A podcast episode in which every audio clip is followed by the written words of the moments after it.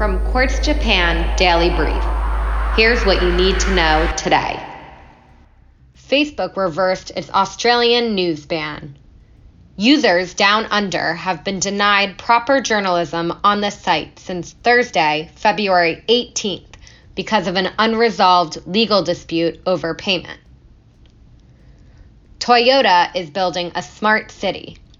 The company plans to use Woven City to test autonomous vehicles, artificial intelligence, and robots.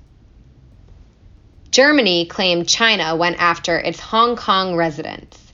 As one example, Chinese state actors filmed participants at a pro Hong Kong protest in Germany in 2019.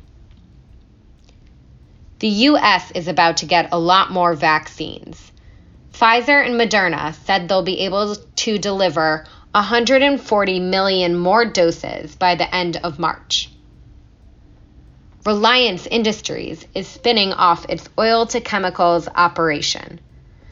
The move will make it easier for Saudi Arabia's Aramco to buy a stake in the business.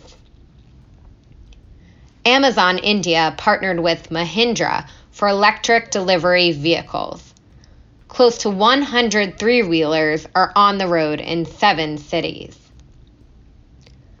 The Philippines will trade nurses for vaccines from the UK and Germany. Many nurses aren't happy about being used as a bargaining chip.